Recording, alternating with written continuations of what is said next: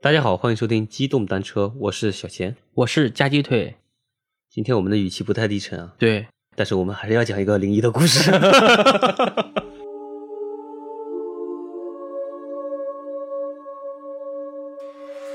呃，不知道大家对灵异故事感不感兴趣啊？我们俩最近很感兴趣。 对对对，就最近沉迷于天涯和那个豆瓣的零一八 里面，无法自拔。对我们为大家选故事也选的很辛苦。 嗯，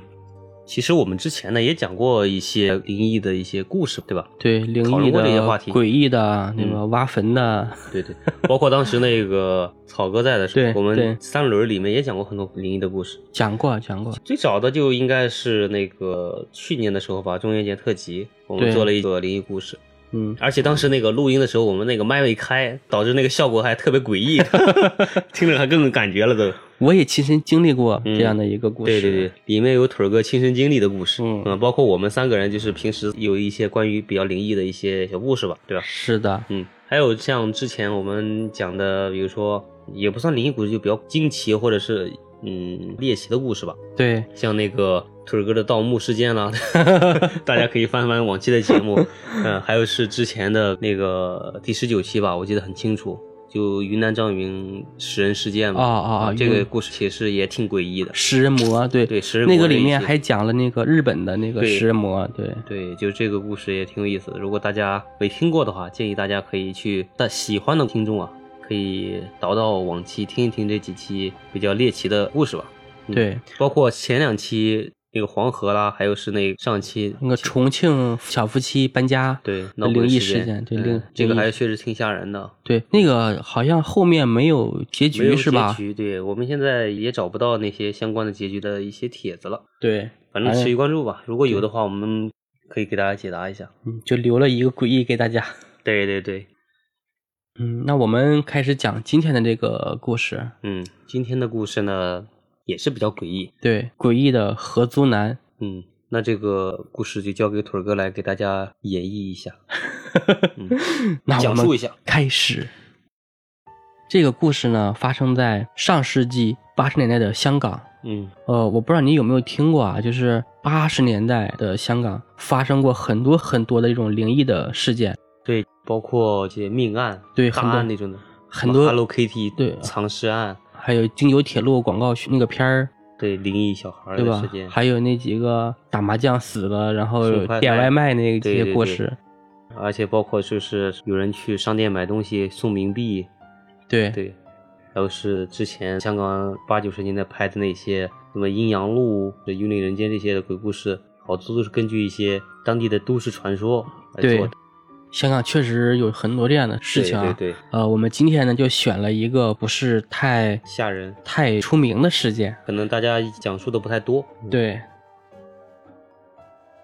这个故事的名字叫《诡异的合租男》。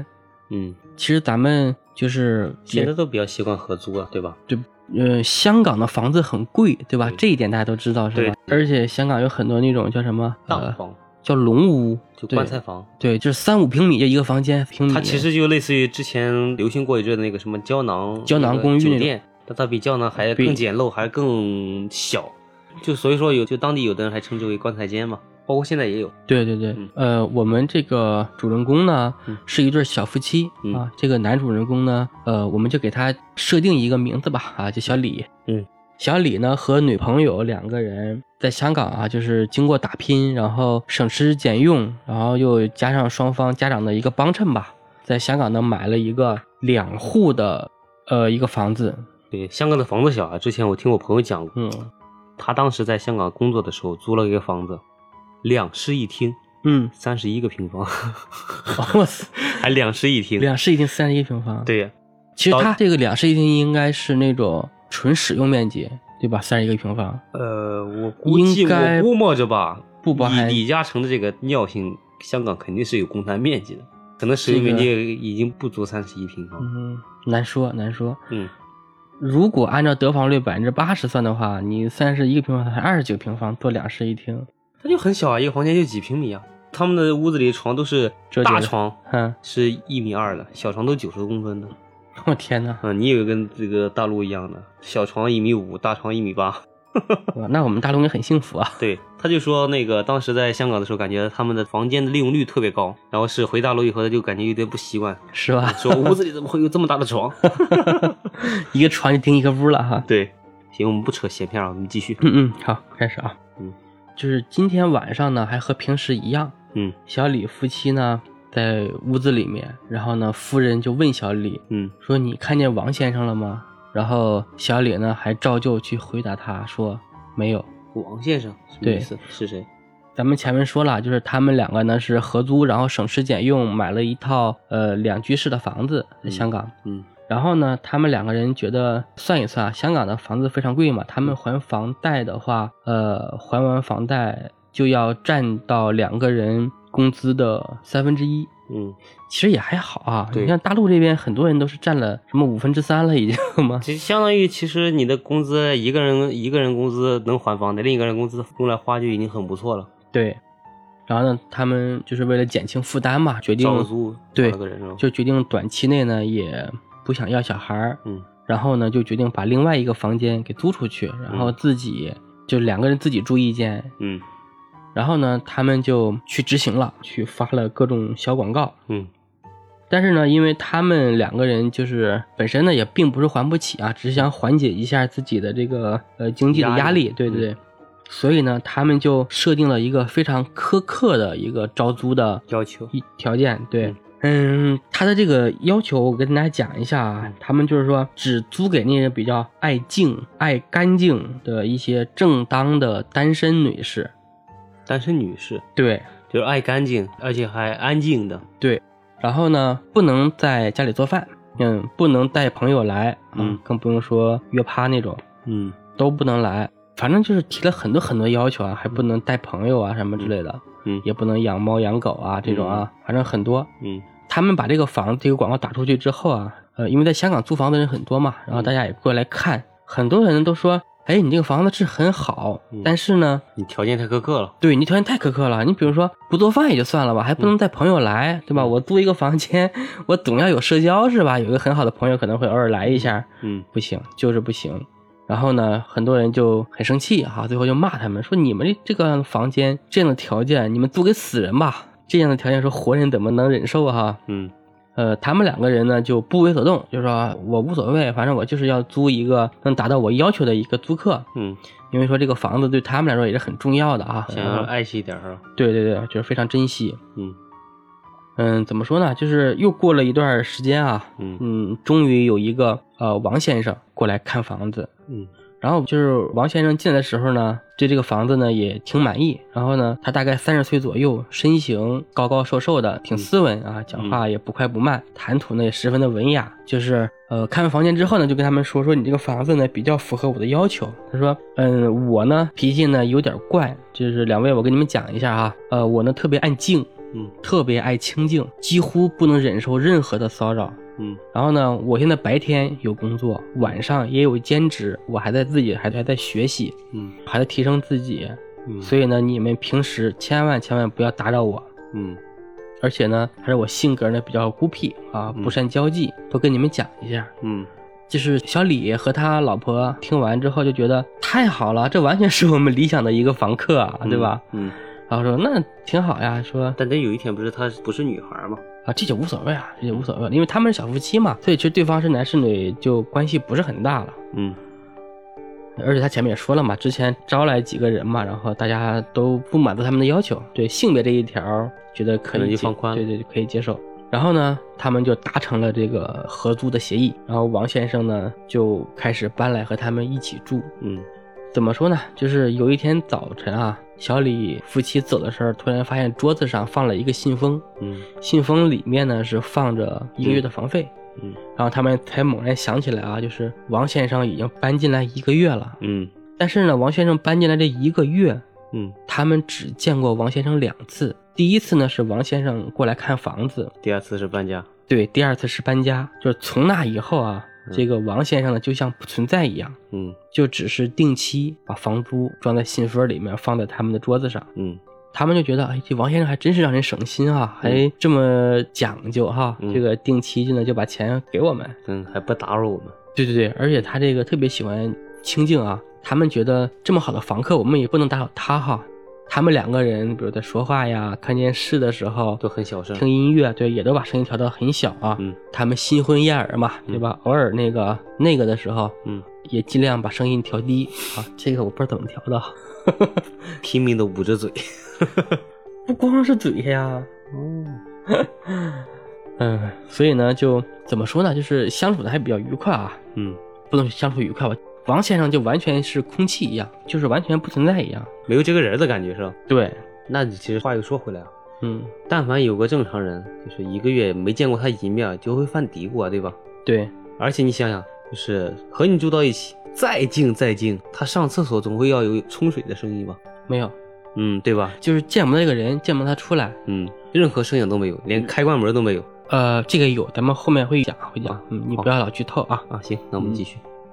就这样呢，一晃过了三个月，嗯这三个月之中，他们还是只见了王先生两次。嗯，记得头开始那两次。对，就是总也碰不到，总也碰不到。嗯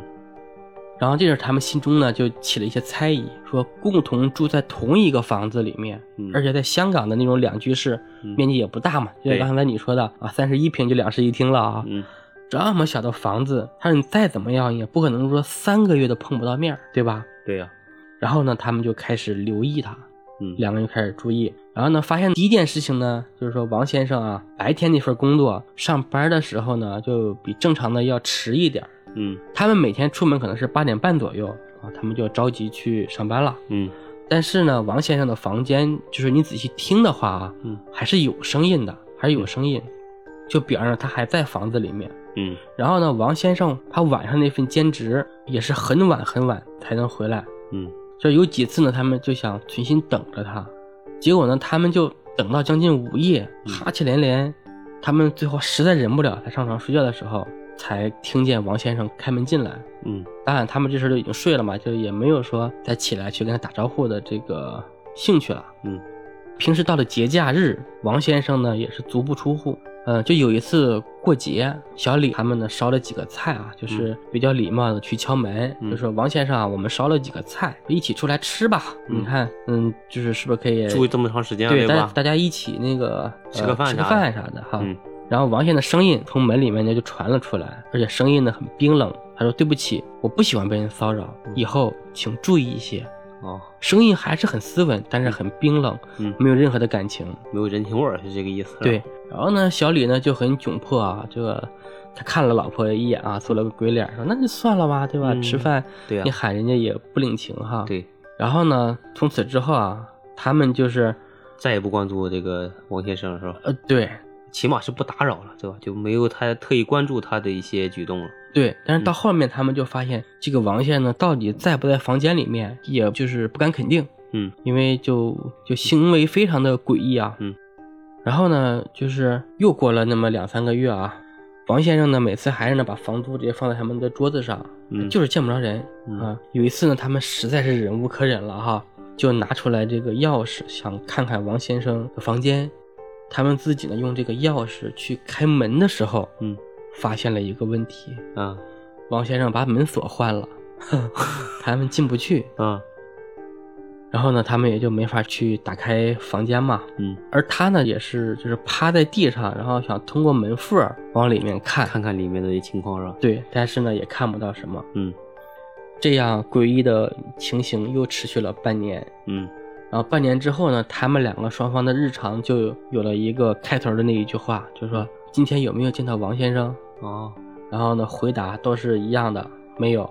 然后呢，他们后面啊，就是也开始跟他们的亲戚朋友们，说起这个事儿了是吧？对，，去聊这个非常神秘诡异的合租的王先生，嗯对。然后呢，他们本来啊，就是开始特别开心啊，说认为找这样的一个房客是特别开心哈、对，跟别人讲，他说我们那个好房客啊，我就是嗯好房客，这个事儿就变成了一个怪房客了嗯啊， 多好， 这种人真的是善变。对，已经变成怪房客了。嗯男人都是善变的。 然后呢，大家呢就是都不怎么相信啊，说怎么可能会有这样的人哈？对呀、再怎么着也得碰嗯到一啊对，面就生活了小一年，结果只见了两次面。，对，他就是搬家和那个 过来看房的时候，是吧对不对？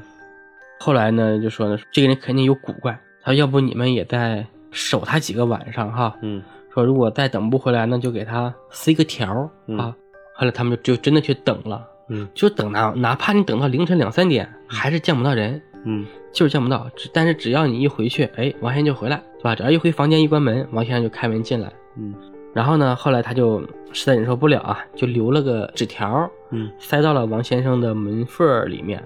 嗯他说：“王先生判赐一坛。”这个字儿呢写的也比较文雅啊。嗯。然后呃，王先生呢也给了他们回条儿嗯啊，也很简单，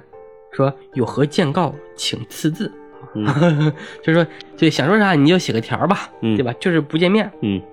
然后呢，就是导致在后来啊，他们对王先生的记忆、相貌就已经不清楚了。对，已经开始模糊了，说这个人到底长啥样啊，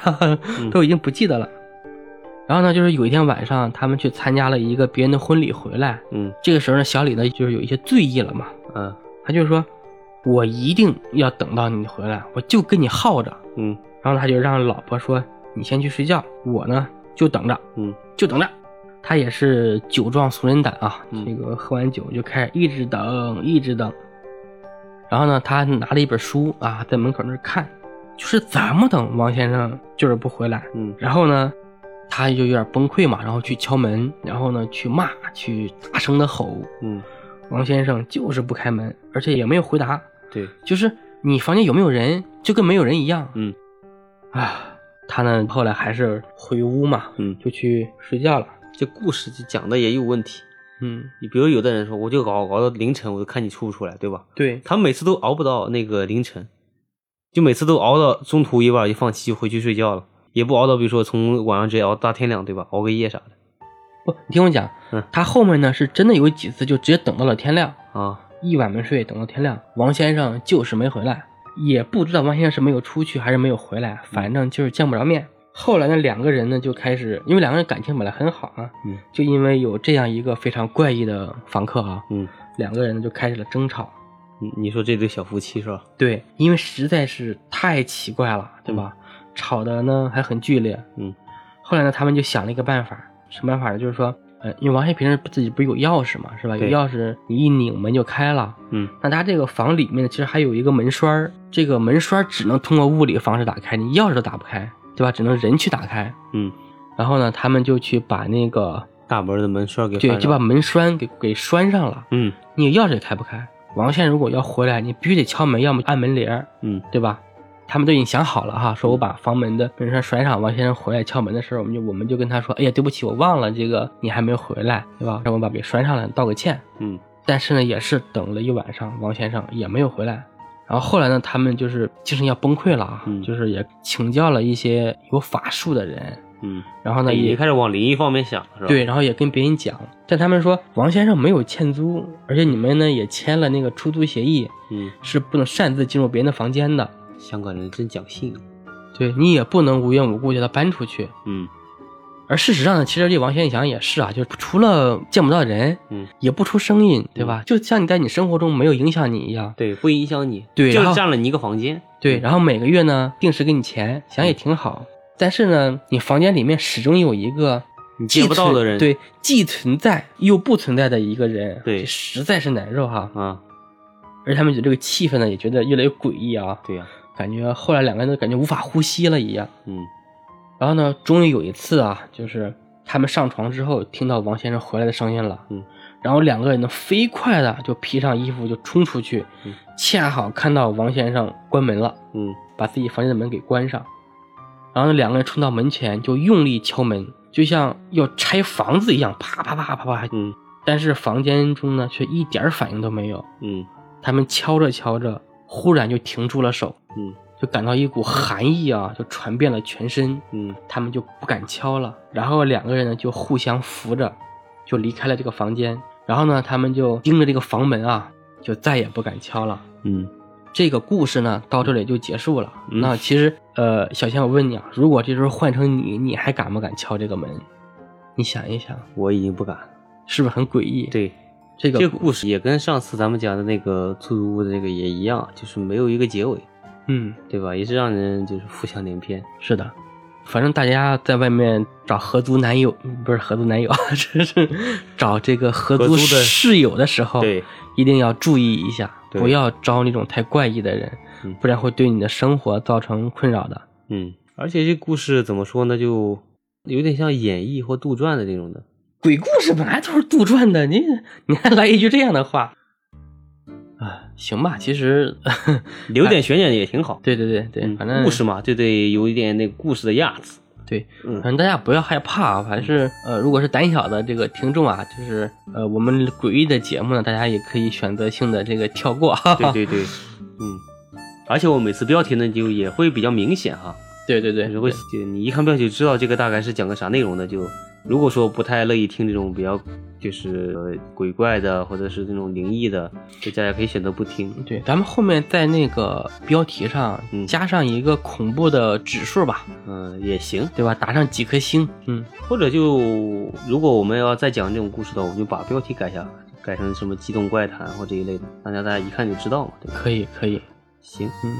改成极度恐怖，嗯，机动恐怖，极度恐怖，那就是你恐怖指数嘛，对吧？啊对，我们就机动怪谈，对吧？就怪谈就行了。可以。其实我们这个故事也不是说就纯灵异的，都是一些奇奇怪怪的，对吧？对可能就是无法用那个现实的一些内容可以理解到的或者解释得了的，对吧？对，那行吧，这期就到这里。对，这期故事呢就也有点短啊，就是大家其实不短，我听过别人讲的也都是这个长度，基本对上。差不多，咱就们跟我们之前讲的比较，其实咱们其他故事讲的是比较长的。嗯，对，行，那我们今天就到这里，好，拜拜。嗯，拜拜。